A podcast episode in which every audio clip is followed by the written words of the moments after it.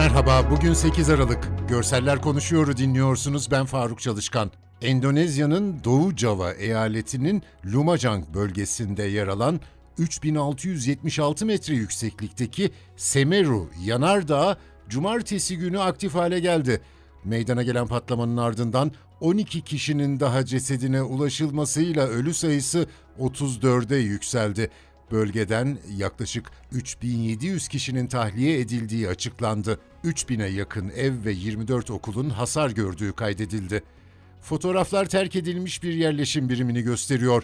Zemin bir karış yüksekliğinde kuma dönüşmüş külle kaplı taşıt araçları, yollar, binaların yüzeyleri kahverengi siyah karışımı bir tabakayla örtülü. Bunun tek istisnası ağaçlarda tamamen örtülmemiş yeşil yapraklar. Bahçeli evler var bir videoda. Çatıları çökmüş bazılarının. Çatı kaplamasını tutan kalaslar da almış. Tamamen çökmüş evler de var. Bir fotoğrafta bir küçük kamyonetin kasasında şapkalı bir adam yüklü koltukların arasında ayakta duruyor. Kamyonet belki son tahliye aracı.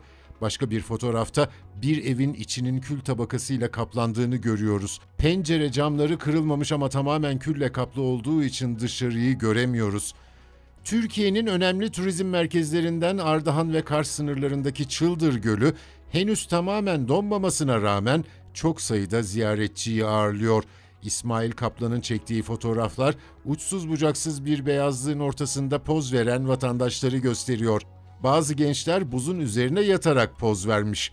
Gölün donmamış kısımları da koyu renkli suyla çok uzakta kendini gösteriyor bir karede.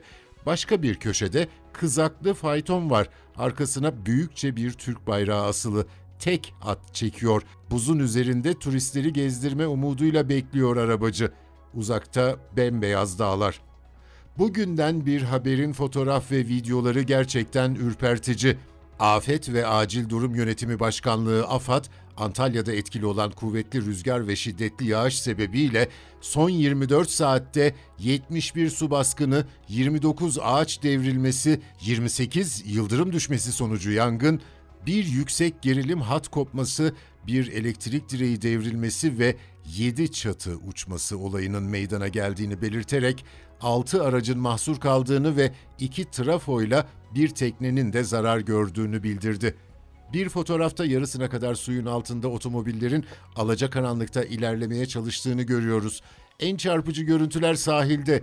Dev dalgalar kumsalı işgal ediyor. Köpüklü dalgalar çok yüksek bir seviyede bir seyir terasına vuruyor.